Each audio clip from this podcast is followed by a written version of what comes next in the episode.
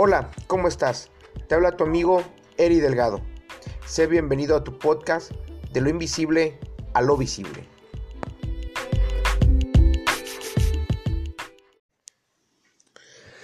Qué bueno que estás aquí, me da mucho gusto que hayas escuchado el primer episodio.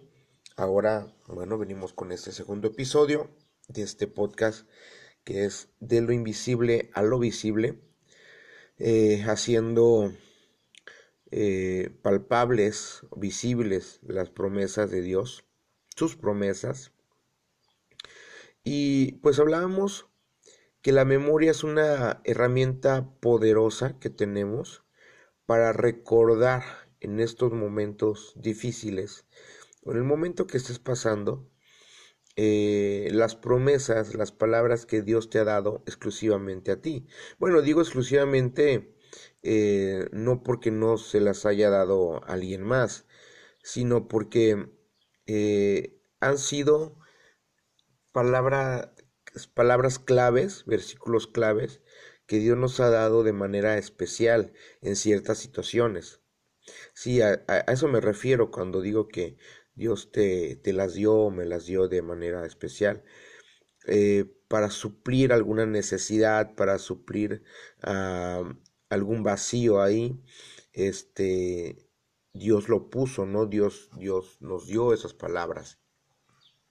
Sabemos que Dios está ansioso de hablar con nosotros y por eso te invito a que tú también recuerdes esas palabras que el Señor te ha dado de manera especial en algún em, en alguna situación, en alguna eh, pues como etapa de tu vida. Eh, recuerda, recuerda por favor esas promesas que el Señor te ha dado.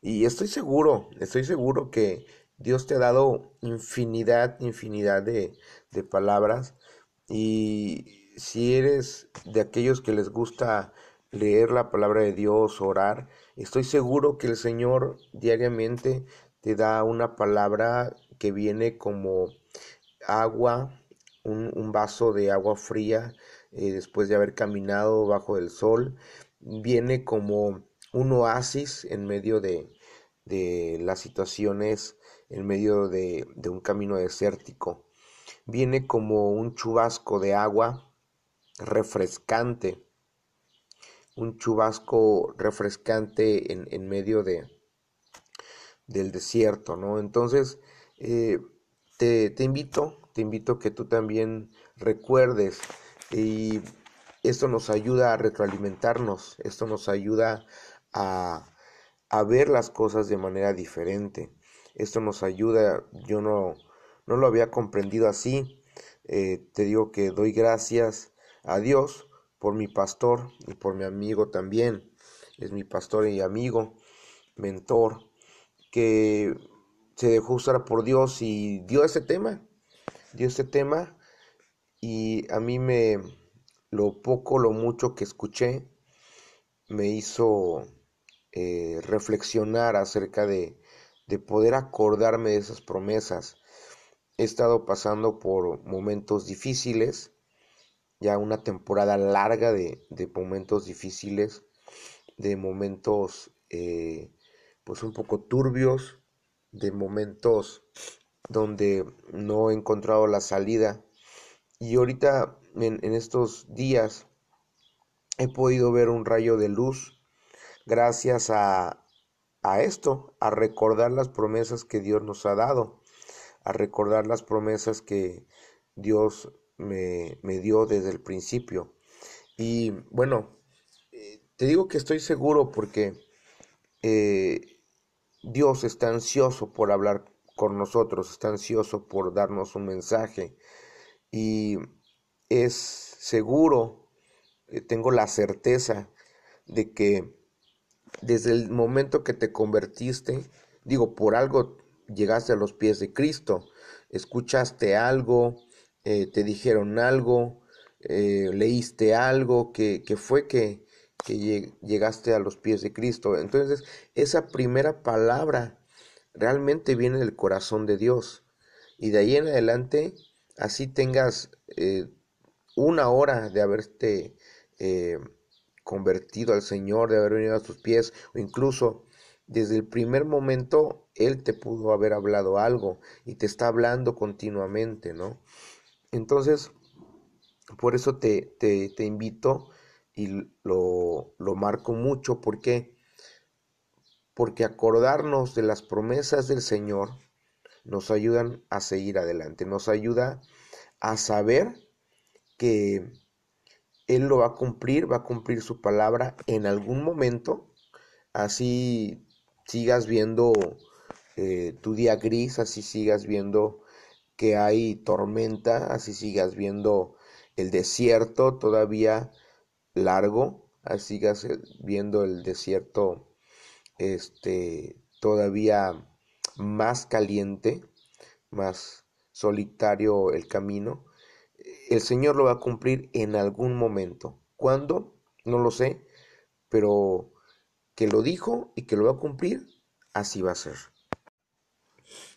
Hace tiempo estaba escuchando una prédica de Dante Gebel y le doy gracias a Dios por la vida de, de este pastor, de este hombre, porque cada vez que, que habla, cada vez que escucho yo una prédica de, de este pastor, eh, pues Dios le pega al clavo, ¿no? En, su palabra, con el mensaje.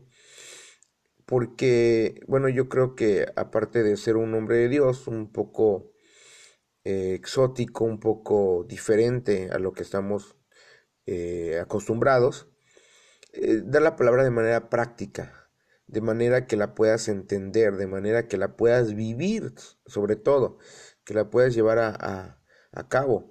Entonces, este, el otro día incluso estábamos eh, con mi esposa y le digo, ponte una prédica de Dante. Y me dice, ¿cuál? Digo, la que sea, de todos modos va a pegar en el clavo. Y sí, efectivamente, el Señor hablando, ¿no? Y damos gracias a Dios por ello. Pero bueno, les comentaba que eh, estaba escuchando una prédica de Dante y él decía eh, que Dios cumple sus promesas, cumple todas sus promesas. A Moisés le prometió que entraría a la tierra prometida, que pisaría la tierra prometida. En Deuteronomio no vemos cumplida esa promesa. ¿Por qué?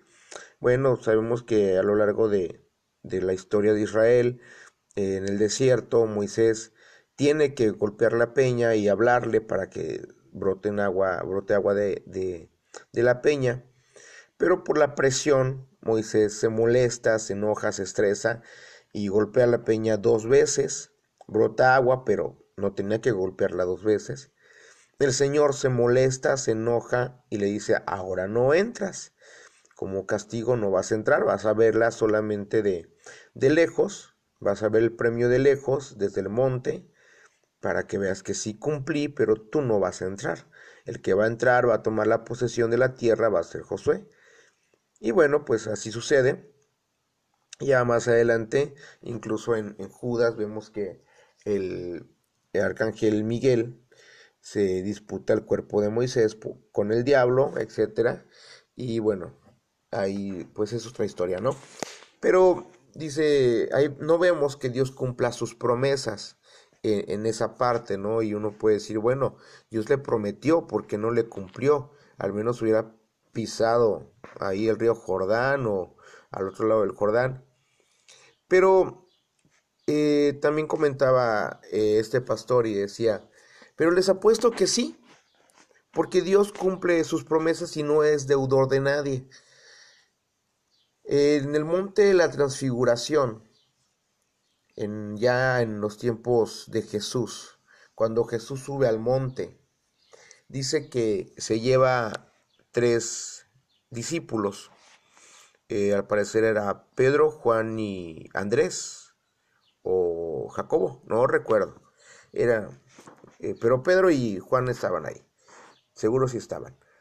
Este, y suben al monte dice que el Señor se transfigura y aparecen dos personajes en, en, al lado de Jesús, Elías y Moisés.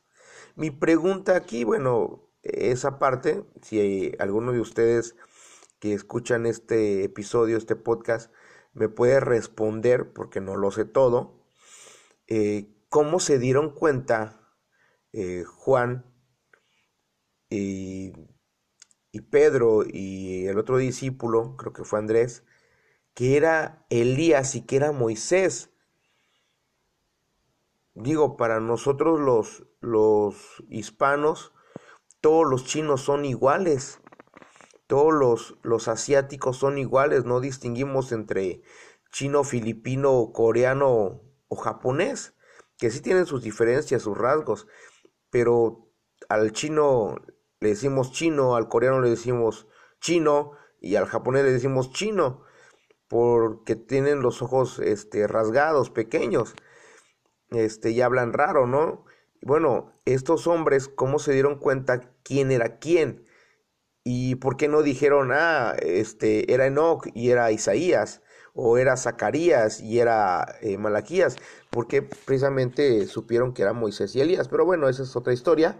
Si alguien sabe, por favor, mándeme sus comentarios a mi página, bueno, no página, a mi perfil en Facebook, me puede contestar o bien en, por inbox. El punto es que Moisés estaba ahí. El punto es que sí, Dios cumplió su promesa, no en el tiempo y en la forma que Moisés pudo haber deseado, pero de una o de otra forma lo cumplió. Y, y yo creo que lo cumplió incluso de una manera mayor. ¿Por qué? Porque se estaba cumpliendo no solamente la promesa de pisar la tierra prometida, sino de pisarla junto o compartiéndola con el Mesías, por aquel personaje, por aquella persona que Moisés había predicado tanto tiempo y había hecho sacrificios, tantos sacrificios y había hecho eh, el tabernáculo por aquel ángel que, que guiaba Moisés, el ángel de Jehová. Sabemos que en el Antiguo Testamento al, al hijo o al verbo le llamaban el ángel de Jehová también. Entonces, estaba pisando y estaba compartiendo lugar con el Mesías. Por lo tanto, yo creo que fue cumplida una promesa de manera eh, magnífica, de manera, de manera impresionante, de manera especial. Yo creo que ahí Dios sanó el corazón de Moisés y Moisés se, se, se fue con un sentimiento de que hijo le derrota porque no pude este pisar la tierra prometida, no pude llegar. Pero en ese momento, cuando él la pisó junto al Mesías y junto a uno de los profetas este, más poderosos, más eh, santificados por el Señor, yo creo que fue algo maravilloso para Moisés y Dios sanó ahí todo dolor, toda, todo, toda queja de su corazón, todo este sentimiento. De esa misma manera, Dios, pensándolo de, esa manera, Dios nos ha dado promesas, Dios nos ha dado eh, misiones que cumplir. Y yo compartía igual con, con mi amigo, con mi hermano y pastor, y le decía, es que tengo tanto en mente, es que tengo tanto en mi corazón que quisiera hacer, que quisiera eh, producir, que quisiera eh, llevar a cabo tantos sueños eh, para el reino del Señor. Y el Señor, por otra parte, también me ha dado promesas por medio de, personas que se me han acercado y me han dicho, tú vas a ser punta de lanza, eh, vas a ser eh, un, amigo, mi amigo este, Mike, eh, cada vez que habla muy poco, pero cada vez que habla igual le pega al clavo. Este, la primera vez que bueno, no era mi amigo, e, era solamente un conocido. Yo llegué a la iglesia de El Buen Pastor solamente como visita eh, llegamos ahí a escala, de, de, escala, este, nos íbamos a casar con, creo que ya nos habíamos casado con Mayrita, con mi esposa, y se me acerca y me dice, oye, tengo un mensaje de Dios para ti. Y le dije, sí, adelante, yo no lo conocía, o sea, yo no, no, no sabía quién era, este, y ahora lo considero mi amigo, es mi amigo ya del tiempo que hemos estado aquí en San Luis. Y me dice, este, pues Dios me dice que va a ser punta de lanza. Y sí, sí, sí he visto, sí he visto esa palabra cumplida en el sector que estuvimos allá en, en el sureste. Sí he visto esa palabra. Y como que al parecer eh, se ha truncado, se truncó un momento ese, esa promesa. Eh, porque él me dijo, el Señor me dice que a donde quiera que vayas vas a ser punta de lanza y me dijo muchas más cosas, que él iba a estar conmigo, donde quiera que yo fuere, que me esforzara, que fuera valiente, etc. Y hay momentos en los cuales realmente eh, por la situación, por la, por cómo se está moviendo el ambiente, eh, llego a dudar de esas palabras, que ya he visto cumplidas, ¿eh? que ya he visto cumplidas en algún tiempo, que en cierto momento ya se cumplieron, pero eh, por la situación me pongo a pensar, bueno, y hasta aquí ya, ya, o sea, ya caducó la promesa del Señor. Y pues realmente la promesa de Dios no caduca, realmente la promesa de Dios, las palabras de Dios no caducan. el Señor Jesús decía, cielos y tierra pasarán, mas mi palabra no pasará. Este, también por boca de otras personas, eh, de otros hombres, el Señor me ha dado ciertas promesas que hasta ahorita yo no he visto cumplidas al 100%. Hasta ahorita yo no he visto este, que se lleven a cabo.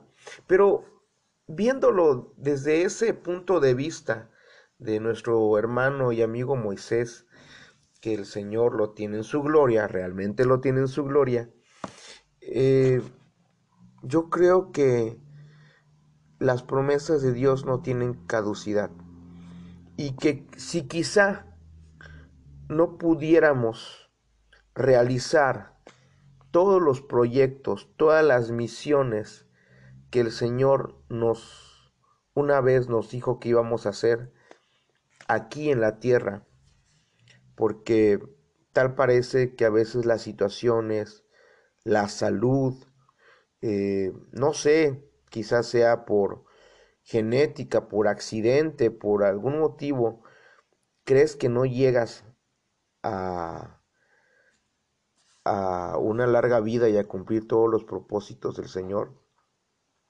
Yo creo que en algún tiempo, en algún lugar, en algún momento sí lo vamos a cumplir.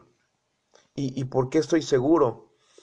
Estoy seguro porque en primera, eh, yo creo que Moisés no se esperaba pisar la tierra prometida al lado del Mesías.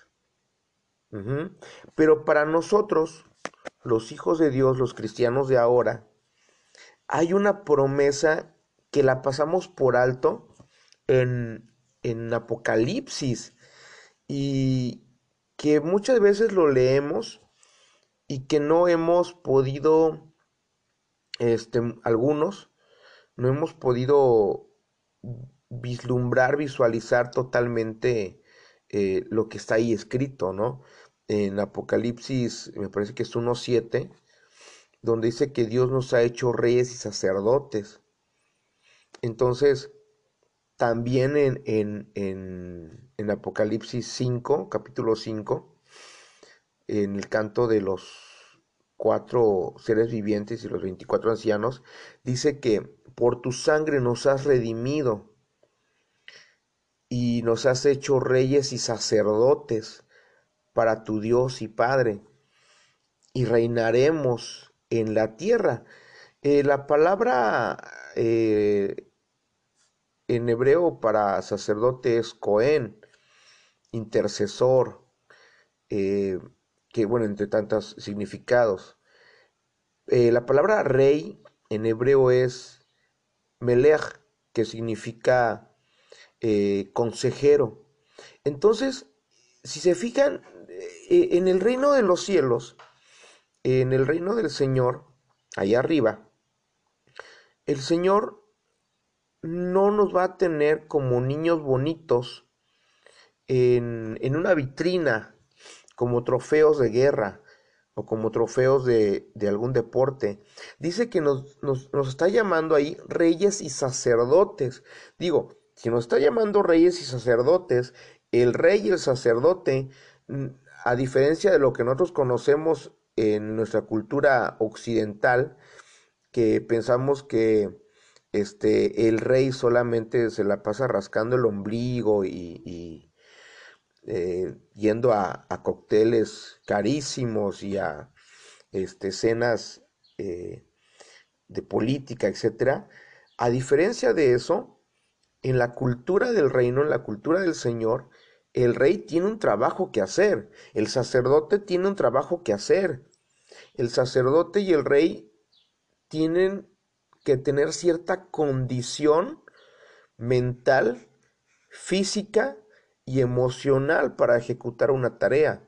Por lo tanto, yo, pensándolo bien, eh, estoy convenciéndome que quizá este tramo de vida que estamos viviendo, por el cual estás pasando, y no la estás pasando muy bien, de seguro, eh, de una o de otra forma hay tormentas, de una u otra forma hay adversidades, no son más que un campo de entrenamiento para la verdadera misión que vamos a hacer allá en los cielos para la verdadera misión que vamos a hacer allá en la eternidad. Entonces, eh, sí, sí, sí me he preocupado, sí he dicho, es que tengo tanto en mi corazón que dar, es que tengo tanto en mi corazón que aportar, quisiera hacer, quisiera hacer otro, quisiera este, hacer estos proyectos, pero mi salud no me da para más, pero mi cuerpo no me da para más, pero mi vista no me da para más, pero esto no me da para más. Pero, ¿quién me asegura que allá en la eternidad voy a llegar solamente a descansar? ¿Quién me asegura que allá en la eternidad el Señor no tiene proyectos para ti y para mí donde sus promesas se vean cumplidas de manera palpable? Por otro lado, eh, mientras se cumplen sus promesas, tenemos una herramienta poderosa, muy, muy poderosa, que nos ayuda a visualizar. Y como dice el título de este, de este podcast, hacer visible algo invisible. Algo que no vemos, algo que todavía no podemos palpar algo que todavía no, pues no estamos convencidos, sabemos que sí va a ocurrir, porque Dios lo dijo. Eh, yo le digo a mi esposa, y en estos últimos días le he dicho, no es que dude que Dios lo vaya a hacer, no es que dude que Dios tenga promesas para mí. Mi, mi estrés, mi apuración es que no las veo. Mi estrés, mi apuración es que no, no puedo palpar esa, esas promesas. Yo quisiera ya ver, este, eh, ya ver esas promesas. Yo quisiera ya ver esos proyectos terminados. Yo quisiera ya eh, tener otro, otra situación económica. Yo quisiera ya tener otra situación, este, de salud, otro estado de salud mejor, donde pueda moverme, subir, bajar, hacer, este, hablar, etcétera. Y ese es mi estrés. No es que no crea que el Señor no la va a hacer, sí la va a hacer.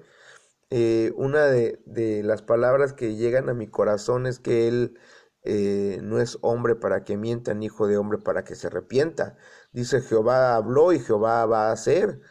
Entonces, este, sí lo va a hacer, pero ese es nuestro, nuestro estrés, ¿no? De que decimos, bueno, y a qué hora y cuándo y cómo. Entonces la herramienta que tenemos aquí es la fe.